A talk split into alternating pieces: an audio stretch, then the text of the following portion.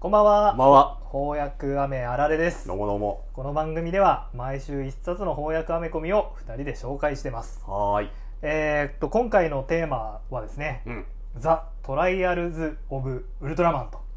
あの有名なはいウルトラマン、ウルトラマン、ウルトラマンはいの、えーマーベル版ですかね。マーベル版ですねマコミックスはがい出したウルトラマンというそうですね2巻ですね第2巻になっております。はいまあちょうどですね、うん先日「新ウルトラマン」がいよいよ公開されましたね。公開されましたんで、うんうんちょっとその話をしつつですはね、いはいはい。えーアメコミの方も紹介してと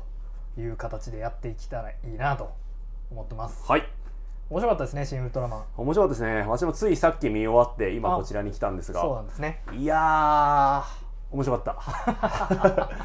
面白かったね。えー私はもう本当にネタバレを食らうのが嫌なんでほうほうほう。初日にねおうもう SNS 立ちをしはいてはいはいはい。行ってほうほうほう。見てきましたけれどおうもおうおうまあもちろんネタバレ動向ってことじゃないんだけどやっぱりこう知らないで見た方が面白いところあると思うのでうんうんうん。えっと、今回この後もうネタバレしながら語っていきますんではい。まだ見てないよっていう人はですねまだ映画見てない人、コミックス読んでない人は、ぜひぜひここではい映画見ていただき、そうですね帰りに本屋寄ってもらって、そうですね買った後 で続きを聞いていただければと思いま思すい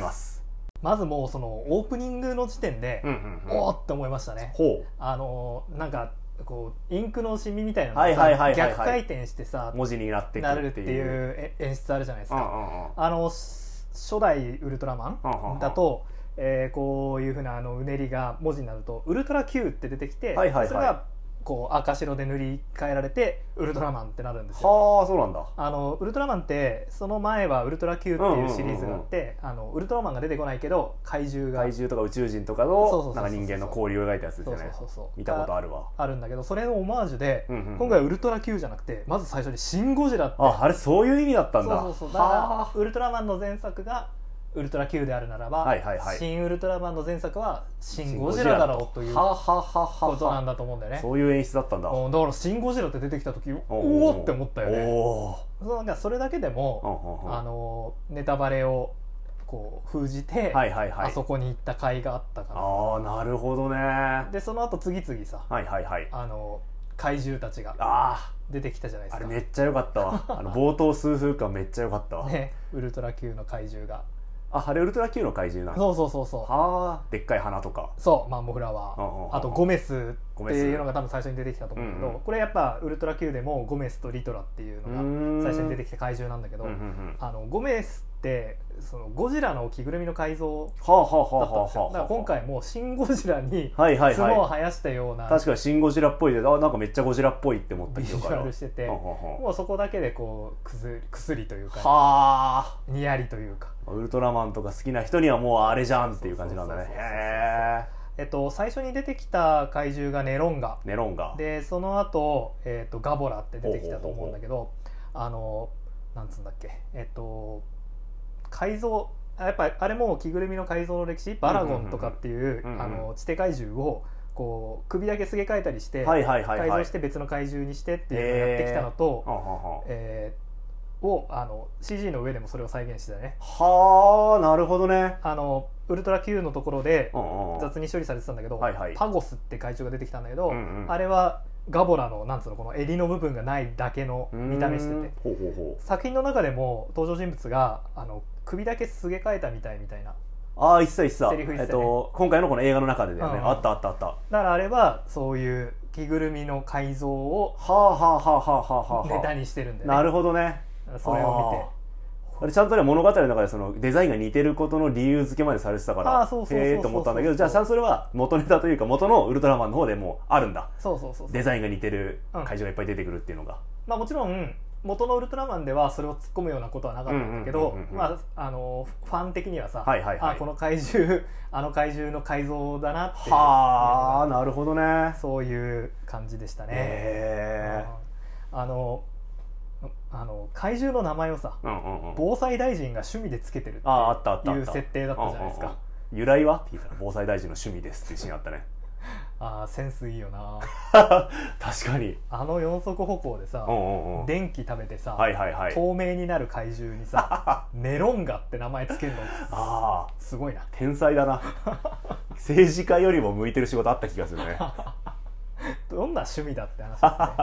あの話は飛びますが、うんうん結局この作品最後ゼットン出てくるじゃないですあかおううんうんゼットンってクソデカゼットンねクソデカゼットンゼットンって名前すげえいいなと思ってあははははあのご存知の通りゼットンはウルトラマンの最終回に出てうくるんうんうん怪獣なんだけど、はいはいそのアルファベットの最後の文字 Z Z ほうほうほうと50音の最後の文字ん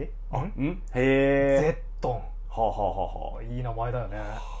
確かにあんひただの Z じゃないんだひらがなの「ん」も合わせての Z なんだね Z へいや知らんけどねえな るほそういうことなんじゃないかなとど思 なっるてほどだからそう考えるとうんうんうん Z トンも防災大臣に名付けてほしかったねあーあれはゾフィーが言ってたんだっいやけゾーフィーあねゾフィーが ゾフィーが言ってたねあと自分でポポポポポポポポポ Z トンって言うからねいいよやっぱあの声聞くとワクワクするねあのそういうさ、まあ、会社の鳴き声だったり、うんうんうん SE っていうのかな、はいはいはいは割とこう原作というかほうほうほうほう元ネタ寄りでしたね、へえ BGM も相当あーなんか確かにスタッフロール見てたらうんやたら昔の曲が出ていたんだってことを知りましたけそうどそうそうそうだからそういう意味ですごくなんつうんだろうな、えー元のウルトラマンのリファインみたいなところありましたうんうんね、うんうんうんうんなんかちょっとこうふ複雑なんかい違和感じゃないけどこうずれずれてるというか、うんうんうんあー悪い意味じゃないんだけど、うんそのエフェクトとか、はいはいはいあのウルトラマンの戦い方とか、はあはあはあはあすごくこう原作をいオマージュしているようなシーンがある一方で、ほうほうほうほうえっと、ストーリー的にはさ、うんうんやっぱちょっと現代的にさあそうね複数のエピソードウルトラマンの複数のエピソードを、まあ、うまい感じでさ絡めつつ絡はいめつつ一本の物語にして、はいはい だから何がやりたいんだろうと思って あ新しいウルトラマンを作りたいのかあー昔のこう現代風に変えていくのかっていうところで確かにね結構手広くやってる作品でしたよね そうそうそうそう前半のこの「シン・ゴジラ」っぽいさシン・ゴジラっぽかったねあの、まあ、私ウルトラマンほとんど見たことなくてああ見たことあるのはあのウルトラマンジーああドとあとは「シン・ゴジラ」ぐらいしかああ シン・ゴジラウルトラマンじゃねシえけンゴジラウルトラマンじゃないけどど今回の「シン・ウルトラマン」に関係した作品見てないんだけうんどやっぱり前半めちゃくちゃ「シン・ゴジラ」っぽくておって思いましたよねそうだよねあの家督隊が家督隊が組織されるまでの経緯とか、あるいはその狭い会議室というか狭い指令室の中で話がどんどん進んでいくところとか、うんうんうんうんそういったあたりもあなんかめっちゃシン・ゴジラっぽいあとカットが頻繁に変わっていくところとかはいねはいはいあはいめっちゃシン・ゴジラじゃんって思いながら見てたんですけど、うんなんか中盤にこう宇宙人登場するあたりから急に雰囲気が変わってきて、うんうんよかったねああその辺からやっぱ面白さが変わってくるよねこの作品結構私楽しめたんですけど、やっぱ前半の「シン・ゴジラ」パート良かったんだけど、うんでも一方でじゃあシン・ゴジラと比較すると、うんやっぱシン・ゴジラの方が良かったなってああまあそうだね思うところはやっぱある。力の入れ方が違ったようんうんうんね、まあ、しが仕方ないことなんだ,、うんだとは思うんだけどただ一方でこの中盤の宇宙人登場からは一気にうん面白さの質が変わって私引確きかに込まれましたね確かにこれ毎週やってくんねえかなって思っ たもんね毎週宇宙人やってきて宇宙人ウルトラマンが戦うっていうドラマねえかなって思いながら見てたわそうだねやっぱ「シン・ゴジラ」と同じ路線で勝負すると「うんうんうんシン・ゴジラ」には勝てないよねあーその最初に見た衝撃とかもあるはいはいしはいはいうんうんうんそこが主題だったわけだからね確かに確かにそう考えると宇宙人が出てからがまさに「シン・ウルトラマン」だったかも本当にあ面白い本当面白かったねシン・ゴジラのパロディだったわけだもんね前半はねどうしてもやっぱうんうり「んシン・ゴジラ」の方がっていうところが出ちゃうよね、あのでも最初にさ、うん、ウルトラマン空から降ってきた時にさ、はいはいはいまあものすごいあんな雑な着地あるかよって 思ってねもうちょっとそうねふわっと着地してくれよ重力が操れるって話だったのにねねあの顔がですね、うんうんうんちょっとしわしわだったんですけおうど、おうおうおうおうウルトラマンって、うんあの放送中に、うんマスクが2回変わるんですよ、へでえ最初のやつは A タイプ B タイプ C タイプっていうふうに言ってあの A タイプの時は、ほなんて言うんだろうやっぱ宇宙人だから、うんうんうん生物感があるっていうかうほうほうほうほあうほうほのう口元とかなんかあそうそうそ最う初の映画あのし映画では最初の口元とか結構生き物っぽいなって思ったけどそうそうなんかシュワッとしてたでしうょ、んうんうんでそれがだんだんかっちりしたこうマスク、はいはいはこい硬質な感じになっ仮て面っぽくなってくんだだからやっぱその辺も再現されててすごく A タイプっぽい顔になるええウルトラマンのこと何でも知ってるね いやいや全す然ごっダメですよそんなこと言ったらウルトラマン あ本本本物物がいるフわァけンがいですよるんだもうねあ沖縄が返還されるよりも前からやってるんですか ねウルトラマンって確かに確かにロゴえ60年代とかだもんねそうそうすげえことん昨年55周年だったかな、うんうんうんウルトラマンねというわけなんで、はいなかなかウルトラマンファンもまあなんだろうそういうふうなファンもこうあこれはこれだなっていううねんうんうんうんえー元ネタみたいなものにはいはいはい気づきながら見れたし、えーやっぱあ映像的には新しいところもあったし、うんうんうんうん話自体こうね綺麗に整理させて面白かったですね。面白かった僕は特に好きだなって思ったのがあの実際にこう怪獣がいるのが日常になった世界がどうなのかどうなのかっていうのをちゃんとこう序盤でうん冒頭10分ぐらいに収めて描いてたのはめっちゃ面白いなすごいなって思ったあの例えば毎、まあ、しょっちゅう日本に怪獣が出てくるから当然家督隊っていう組織もできるし、うんあるいは、えっと、地底怪獣がいたら、はい米軍からすぐにバンカーバスターを買って 地底に向かって打ち込むとうんうんうんうん ああいうこうテンポの良さというかあーなるほど怪獣への対応が日常なんだっていうのはいはいを描はいいてるのが、このなんか SF 的な面白さおー本当に怪獣いてそれに対応せざるを得なくなったらどうなるのかなるほどなるっほてどいうのが描かれてて面白かったその「シン・ゴジラ」の続編っていう意味でも「うんシン・ゴジラ」っていう怪獣あれは怪獣が初めて存在する世界の話だったじゃんうう今回はあの怪獣がいることはみんな知ってると、うんうんうんでその上で今度は初めて宇宙人がやってくるはいはいっはていいう宇宙人の出会いの話になってたんで、この辺もやっぱその「シン・ゴジラ」とは違う「シン・ゴジラ」の先を描こうとしたのかなとはやっぱ思ったかなただ一方で個人的にはマジできついなっていう描写もあってやっうんうんうんうんぱその長澤まさみまさん周りのこのある種のセクハラ的な描写は 普通にちょっときつかったわ。ああそ私結構古い映画のうんいわゆる古い価値観が描かれるシーンってうんそれ割と許容できる方なんですうよあこのの時代こういう価値観あったんだなとかまあまあそうそうだよねって思うんだけどはいはいはい今回そんなこうなんだろうウルトラマンっていう作品を現代風にアップデートしてるのにうんあの彼女の周りの描写やっぱ私は思うんですけどいくら仲間でも人のお尻叩くのはいけないと思う んですよ。よくないお尻触るのはよくないと思うしあとコーヒーを入れない同僚に「んあんたモテないよ」っていうのもちょっとそれお前はだいぶ進んでますねちょっとそれはよく ないんじゃねえかなあーそうかまあそうかそうだな令和の価値観はそうちょっとで私はそんなにそういうの気にしないタイプだったんですけうんどうんうんすごくそのなんだろうな怪獣と戦う組織家督隊が現代風に描かれてる分、うんそういう部分が、うんまあわかんないでもわかんないなこれもしかしたら元のウルトラマンのオマージュなのかなそういうとこ ろもそういう60年代的な価値観をあえて示すということな のか長澤まさみが斎藤匠のケツを叩くのがなかつての60かつてのウルトラマン的な価値観を示していたのかないやそんなウルトラマンなかったと思うけどなっ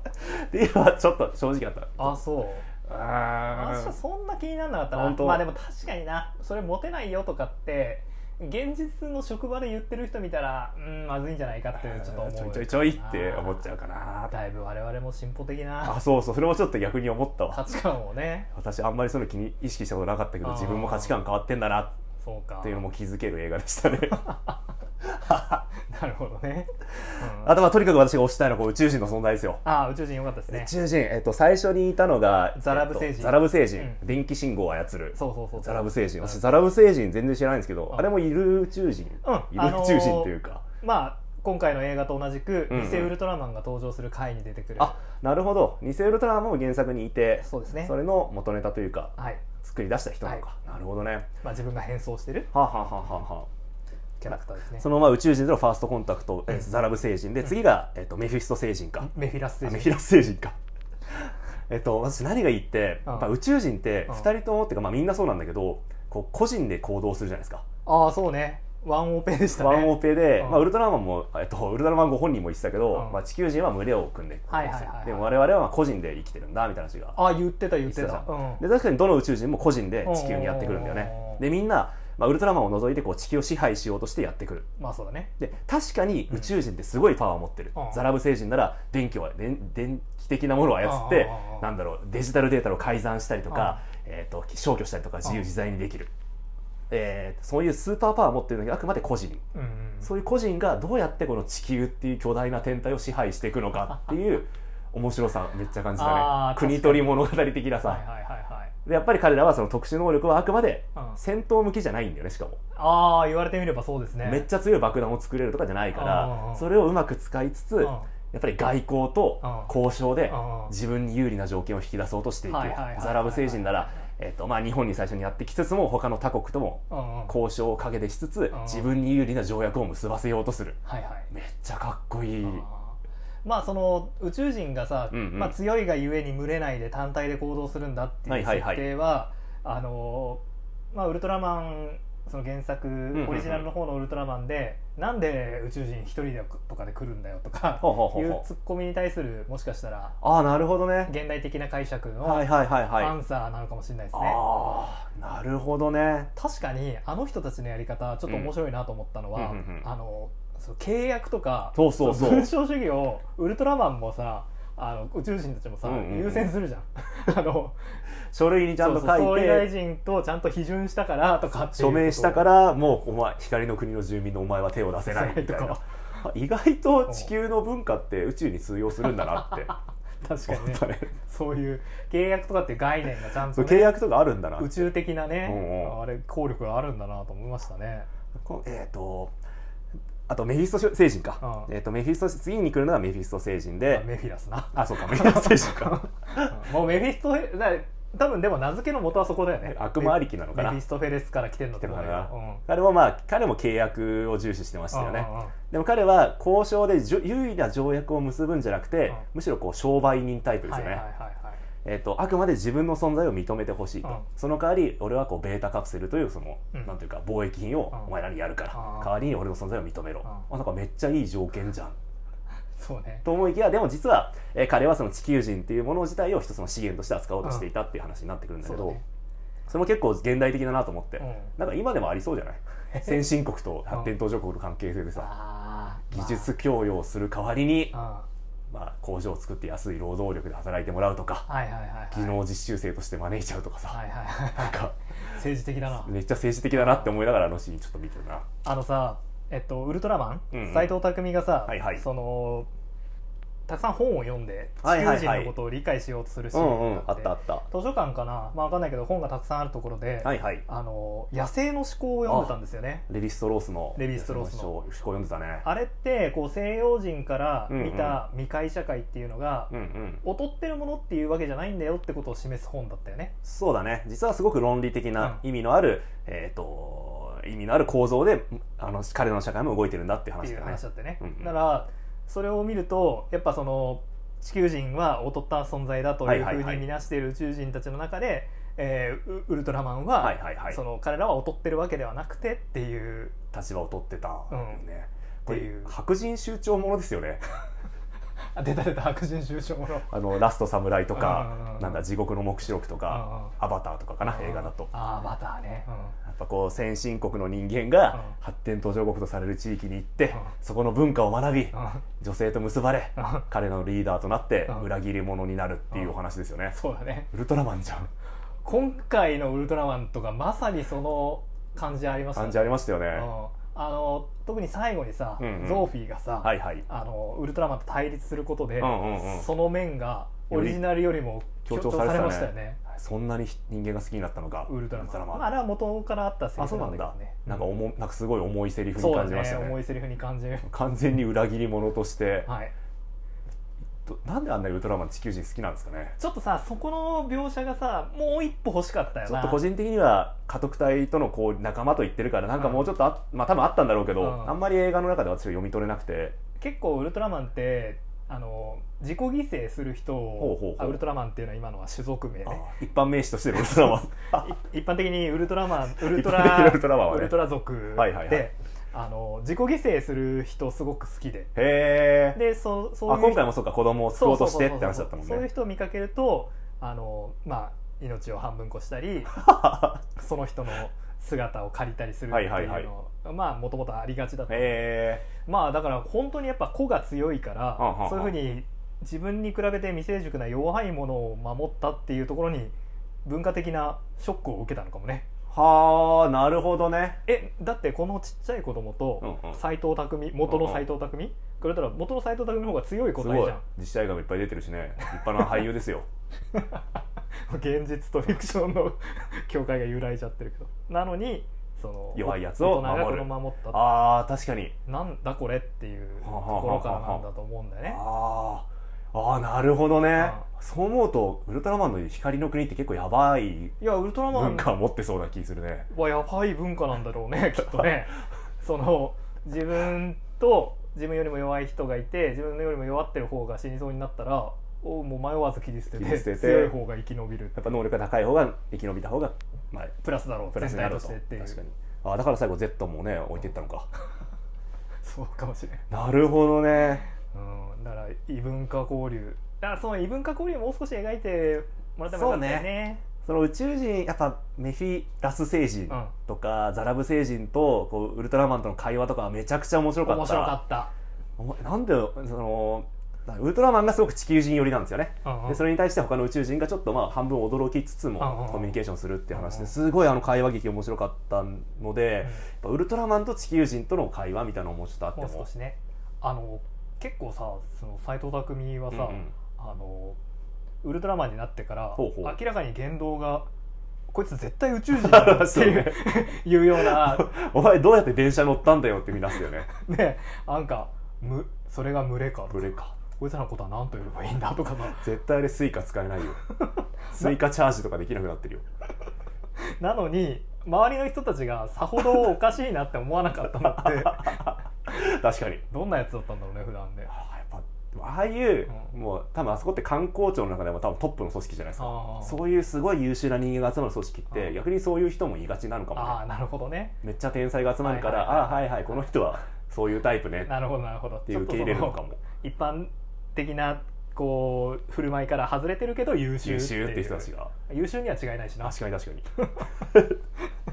あーでもやっぱメフィラス星人とうんうんウルトラマンがはいはい居酒屋行くシーンとあか、あああ飯だご飯食べてたね一緒にめっとっても良かったですねちゃ良かったあれうんあのメヒラス星人は自分のそのベータカプセルという商材を売りつけるために、うんその良さをまずプレゼンするんですよね、はいはいはいだからメヒラス星人ほぼプレゼン星人として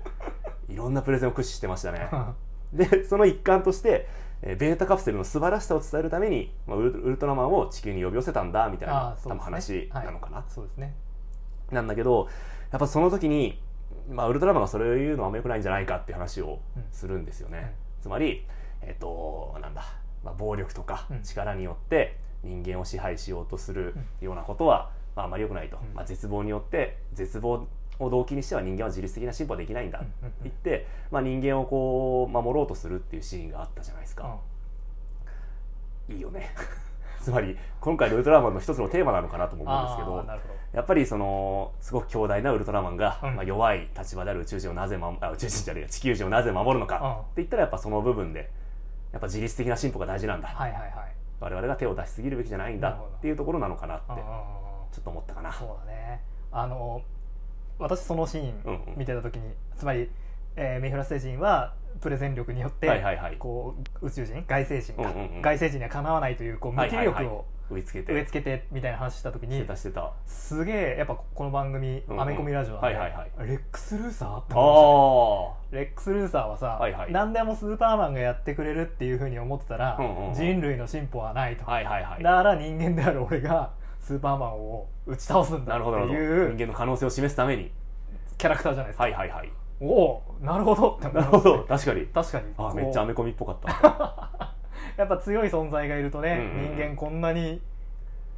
依存心が強くなって、はいはい無気力になっていってしまうなっとてそれこそ進歩が自律的な進歩っていうのはなくなっちゃうんだってね、ああウルトラマンの存在が逆に絶望を生み出してるんだうんってことか、うん、確かでもウルトラマンはやっぱ神ではないんだっていうことでね、に、うんうん、最後だからそっからのゼットン倒す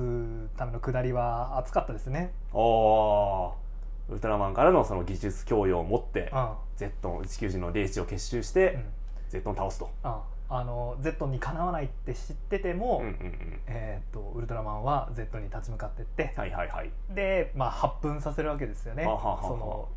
まあ君たちまだ地球人にもできることがあるんだってことをね USB メモリに託はいしはいはい Z の攻略会行われてましたねあったね VR で PSVR やってたねあれはやっぱり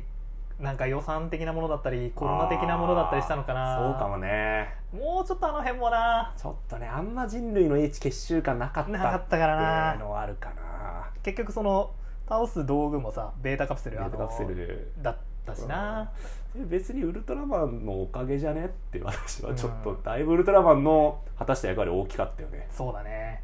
あの元々のオリジナルのウルトラマンだと、うんうんうんまあ、ゼットンにウルトラマンやられてしまうんだけど、はいはいはい人間がペンシル爆弾っつったからほうほうほうまあその人間が作った兵器で結局ゼットンをへー退けることができるっていほううほうほうねほうペンは剣よりも強しなんでペンション爆弾なんですそういうことなのね っていう怖っ爆発するペンで殺すってことそういうことじゃねえよ本末転倒じゃねえ かっていうことがあったんだけどほうほうまあ、そういう意味で言うとちょっとな最後もうもうもうちょっとだからやっぱ人間側がそうねもうちょい魅力がそうだねあったらよかったな全体的にやっぱ人類は魅力ないのか もね宇宙人寄りの思考 まあビフィラス星人に我々管理された方がいいのかもしれないあのメフィラス星人がうんうん登場するオリジナルのエピソード、はいはい禁じられた言葉ってエピソードなんだけど、うんうんうメフィんラス星人があのちっちゃい子供にほうほうあほのう地球を渡しますと言えっていう迫るんだ けどえめっちゃ面白いじゃんそれあめっちゃ面白いわでもまあ結局おその子は折れなくて、へでウルトラマンと戦うんだけどやめておこ う宇宙人同士戦う必要なんかないんだよええボトルウルトラマンそんな面白いのいや面白いすごっ面白くなかったらこんな50年も続かないんだからいいねそれ面白い、はい、あのウルトラマンウルトラセブンあたりは、うんうんうんあのさっきもちょっとちらっと言ったけどあの沖縄はいはいはいのあのライターっていうか脚本家とほうかほう参ほうほう加しててでやっぱそのなんつうんだろう安保条約とかととあ重なる部分とか結構あったりして、はいはいはいはいはい非常に今でも評価が高いんで、へえまあ、ぜひぜひあのこれを機にねはんはんはんあのつぶらやイマジネーションっていうウルトラマンのサブスクあるんで、へえ つぶれはウルトラマンサブスクなんてあるんだうんそへれえすごい月500円ぐらいなんであらあのもしよければその序盤のねほうウルほうほトうラ今回の新ウルトラマンの元ネタエピソードだけでも見るとまた確かに発見があるかもしちれょっまとせん面白そうだなこの映画で一番私がこうサプライズというか、うんうんうん驚いたのは、ほまあ、もちろん最初のその「シン・ゴジラ」もびっくりしたんだけど、うはいやっはいぱ竹野内豊が出てきたところが 出たろが出ねましたね「シン・ゴジラ」から引き続いてあの役名とか出てなかったからわかんないけど、うんうんまあ、シン・ゴジラの竹野内豊と非常によく似たよく立似場たの立場仕事してる人でしたね同ねじ演技の感じが確かに 演技の仕方も全く同じでしたねねだったよねあお前もこいつも偉くなったんだなってちょっとあ思そう そったねうそうそうそう出世したんだなって ねその辺はなんだろうまあつながってるようなつながってないようなみたいなこと曖昧な感じななんですかんね、でまあ、今回メフィラス星人がうんお話の中でこうマルチバースっていう言葉とかすかね、うん、あ使あ言ってってたし、た言ってたうんなんかどうやら宇宙は一つじゃないらしいのでうんもしかしたら別の宇宙の竹の内宇宙なのかも しれないマルチバースの言葉の使い方もさ、うんうんなんかまあこうちょっと広い宇宙ぐらいな感じの使い方だったよねああはあはあまはあああれかなあえてそんなに掘り下げずともっ掘り下げずてというもことなのってかあの元のウルトラ Q とウルトラマンもなはいはいへまあつながってないえけどはんはんはんなんとなく似た怪獣は出てきたりするしみたいな、へえてかウルトラマン自体うんがうんうんへ1話1話でこうつながってないえもちろん通してみたらなんとなくつながってんうんうだんうけんどうんうんあんなに毎週怪獣出てんのにうんうんうん怪獣のこと知らない回があったりとかへえ面白してだからそういう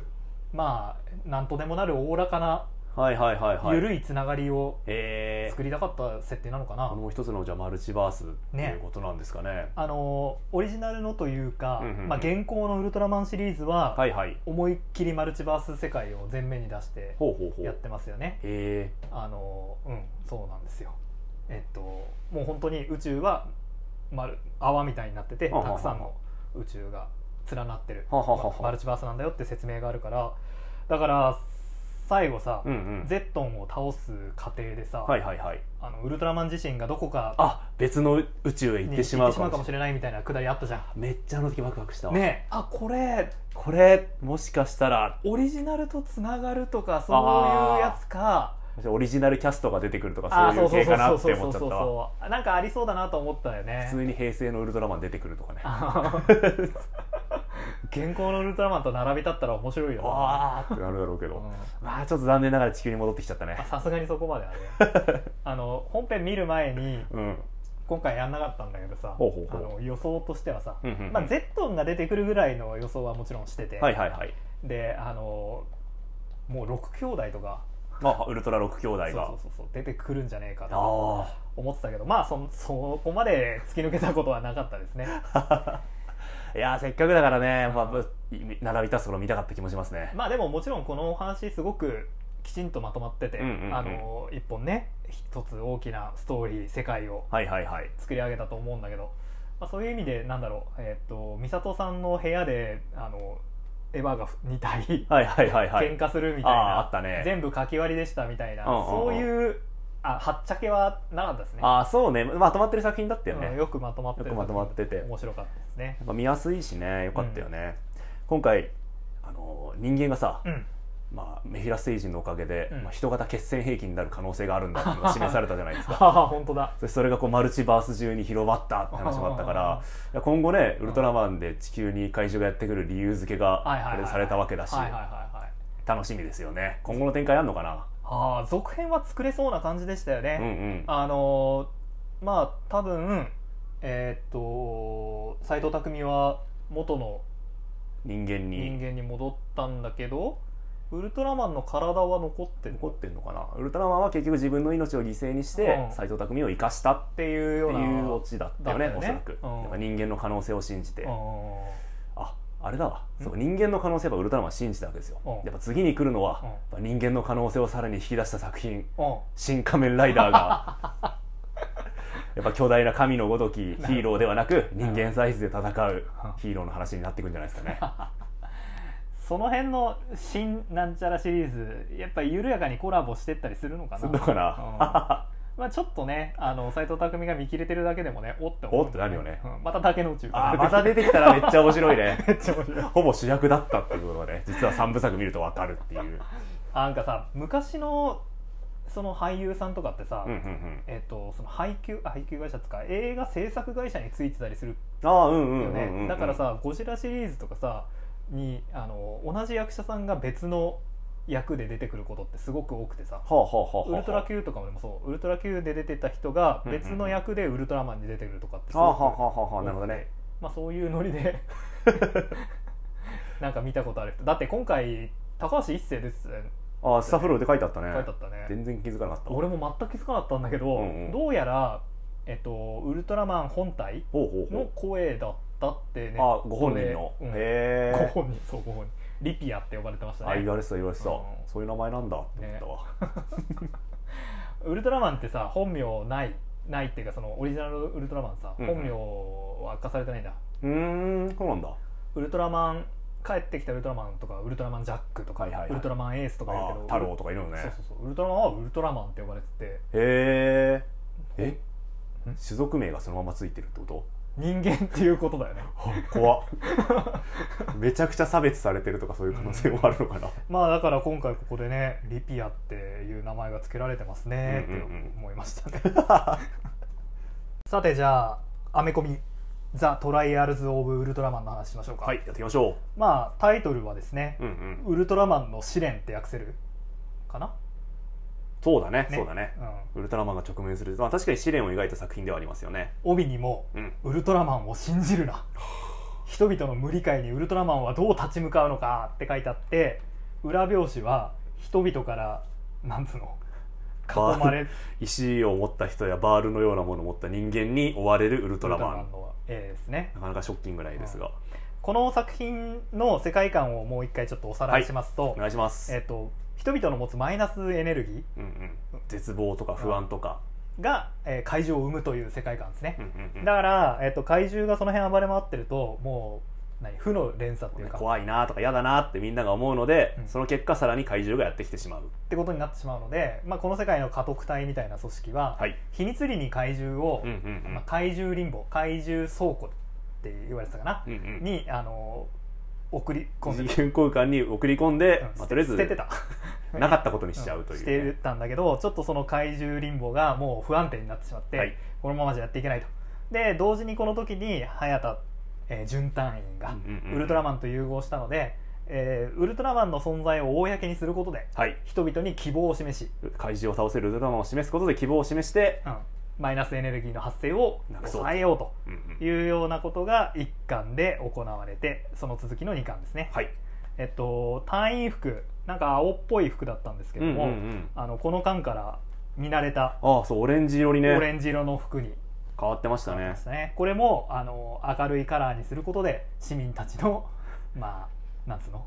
理解とい理うか解というかあの なんというか不安をなくそうとしたんでしょうねこれハッピーな色にすることでっていうねなるほど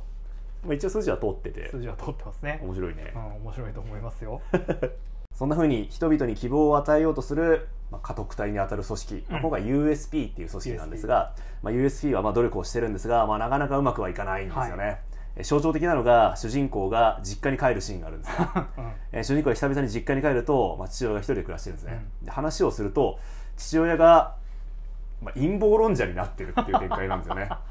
そうねいや実は怪獣なんてものは存在しないんだとああてかまあ USP が作り出した陰謀なんだとああ怪獣を暴れさせることによって、まあ、増税をしてああえー あのえー社会の規制を強めようとしてるんだっていう、まあ、YouTube とかを見てるんでしょうかねおそらく、まあ、そういう話をするようにな っていたいやー現代的だなって思いました ねこれたまに SNS とか Twitter に出てくる話だよねあの実家に帰省したら両親がめっちゃ YouTube がはいはい見はい、まくはいっ、て影響を受けて受けてたっていういやうんやりきれないよーやなりきれないわーうんこのエネルギーでこう怪獣来そうだよね 確かに普通にちょっとショッキングな描写とかあるいはまあ社会全体としても、うんまあ、怪獣なんて本当にいるのかうん単なる茶番なんじゃ、まあ、ん陰謀なんじゃないのかはいはいはいっていう話をする人たちがどんどんどんどん増えていく、はいつまり希望を示すためにウルトラマンの存在を出したりとか、うんあるいはかえーまあ、制服変えたりとか、うんいろいろしたんだけれども結局人々はそれを信じようとはしなかったっはいていうことなんですよね、うんいやこれなかなか、まあ、真実を示したところでそれを信頼するかどうかは全然別であるっていうこの現実とリンクしてるよねいやー本当にあのーなんつうんだろう現実にあるよなその自分が正しいと思ってることというか、うんうんうんまあ、私的には客観的な事実だと思ってることが、人には理解していただけないことって、あるある、うん、それってあのーあれだよな向こう側は向こう側でそう思ってるだろうしな、向こうがなんで分かってくれないんだろうって思ってるんだろうねだよねめっちゃ断絶してるわうん私だとこれ見ててさ、うんあもし今ウルトラマンの自分が宇宙人だとして、うんうんあの地球を攻めようかなって思ったらこう YouTuber になるのが一番いいんだなって思ったわ インフルエンサーになって インフルエンサーあやなのウルトラマンへの疑いをし示すような動画を流しまくるっていうのが一番彼の力を奪うんだなって思うい やでもさ もしそこまでの影響力を持つインフルエンサーになれるんだったら今頃このラジオだけで食っていけ てる確かにそう所詮えそのことですよあそれぞれ私が宇宙人じゃないという証拠かもしれないなるほどねあのさこはいの作品の「ウルトラマうンん」なんて言うんだろうじえっ、とまあ早田隊員の中に入ってるんだはけいど、はいはいコミュニケーション結構取ってくるんだよねああそうだね確かにあの新ウルトラマンとかだと、うん結局ウルトラマンの人格とうん斎、藤工の人格はどうなってんだってのがいまいちよく分かんなかったんだけどあの交わることはなかったよねそこの2人が会話するシーンとかってのまあはなかったね特になかったよねそれが今回は、まあ、完全なる別人格として、うん、しかもえー共存している共存している、えっとまあ、漫画の表現で言うとこう盲屋というか影みたいな形でウルトラマンの姿が出てきて、はいはいはいウルトラマンがいろいろね話しかけてくれ るんだよね会話ができる今のウルトラマンって割とそういうところあってえあのもちろんウルトラマンってすごく神秘的な存在うんうんうでん全然会話できないウルトラマンもいるんだけどあの普通にー、ああはいはいはいはいおしゃべりするおしゃべりする確かに私が見たウルトラマンジードでもあったわウルトラマンジードだとゼロがそうでしたよね、あのちゃんと喋りかけてく別る人格がいたなあの体は共有してるけどうんうんうん喋、れてまあしったねたあった、うん、だからそういう意味で結構何ニュージェネレーションって言うんだけど、うんうんあの最近のウルトラマあンあシなリーるほズ、ど ねニュージェネレーションっぽいマンニーさんだなってああああじゃあ現代のウルトラマン設定もうん取り入れつつということなんですかね まあ、たまたまなのかそうねあそれそれを意識してるのかもう時代的に描いていくとこういうふうになっていくのか分かんないけどはいはいはいでもこれはこれでバディもの感があって、面白いよね、うん、面白いですね結構好きな設定ですねウルトラマンマンが結構宇宙人キャラとして、うんうんあのまあ、例えばダジャレとかがよく理解できないとかね そうそうそう俺完全にある、まあ、宇宙人とのバディものあるあるかもしれないんですけどうんあの比喩とか額面通り受け取っちゃ受けうや取っつね、ちゃうっていうね、うんいずれはダジャレの適切な使い方を学びたいと思って いるああマジであるある あるこういうのあるわっあているう、ねバディものあるあるの面白さもあるねありますね怪獣騒ぎはこの USP の、はいまあ、自作自演というか、うんうんうん陰謀だとかって言ってる教授はい、なんつったっけえー二階堂教授です二階ね堂教授は、えっと信者たちを、うんえーアラスカどこだっけアイスランドかなアイスランドかに集めて、まはあ、いその証明をすると、真実を暴くとうんカーテンの裏側を見せてやるっていうんだけどまあなんか二階堂教授は怪獣のロボ怪獣ロボですみねたいなのを作れるうんうんということで、えーっとまあ、それを使って怪獣っていうのはコントロールされたものなんだよっていうんうんうんううんうんパフォーマンスをしようとしたのうねんはいはいはいこの時に出てくる、えーっと怪獣が、まあ、ジラースはいこの襟巻きつけたはいゴジラみたいなやつねそうですね、うん実際にあのオリジナルのウルトラウルトラマンでもほうほうゴジラ対モスラに出てきた、うんえーゴジラにの,、えーそのスーツに襟巻きをかけてあじゃあ本当にゴジラなんだそうそうそうだから作品の中でもデザインは二番煎じだがって ああなるほどね言われてましたけど、はいはいはいこれもだからあの新ウルトラマンにおけるはあはあはあかはあ顔だけこう取り替えたみたいはいはねいってい生う、物兵器だったっていう設定とじゃあ似た近しいよもうのがあるんだなるほどそういうね薬と笑わせる、うんうんうんうんまあオタク向けのネタ ですねまあそういうことなんだがそれをウルトラマンが阻止して、はいっていうはいかはいそういうことをやってる時にあの本物の怪獣が出てきちゃうんでねうんうんうんうんでウルトラマンがうまく収めるってことなんだけどまあそうやってね一体化してるんで、はいはいはい早田とウルトラマンの間では心をまあさらけ出し合ってるうんうんうんんだけれども自分自身でももうこう目を塞ぎたくなるような過去のトラウマに関してはやっぱ共有されてなくうんうんうて、んうんうん実は早田には兄弟がいて、うんうんうんその兄弟を自分のせいで殺してしまったというあーあったねトラウマになってるって話があったねあったってことなんですけどたまにあるよなこのほあのこ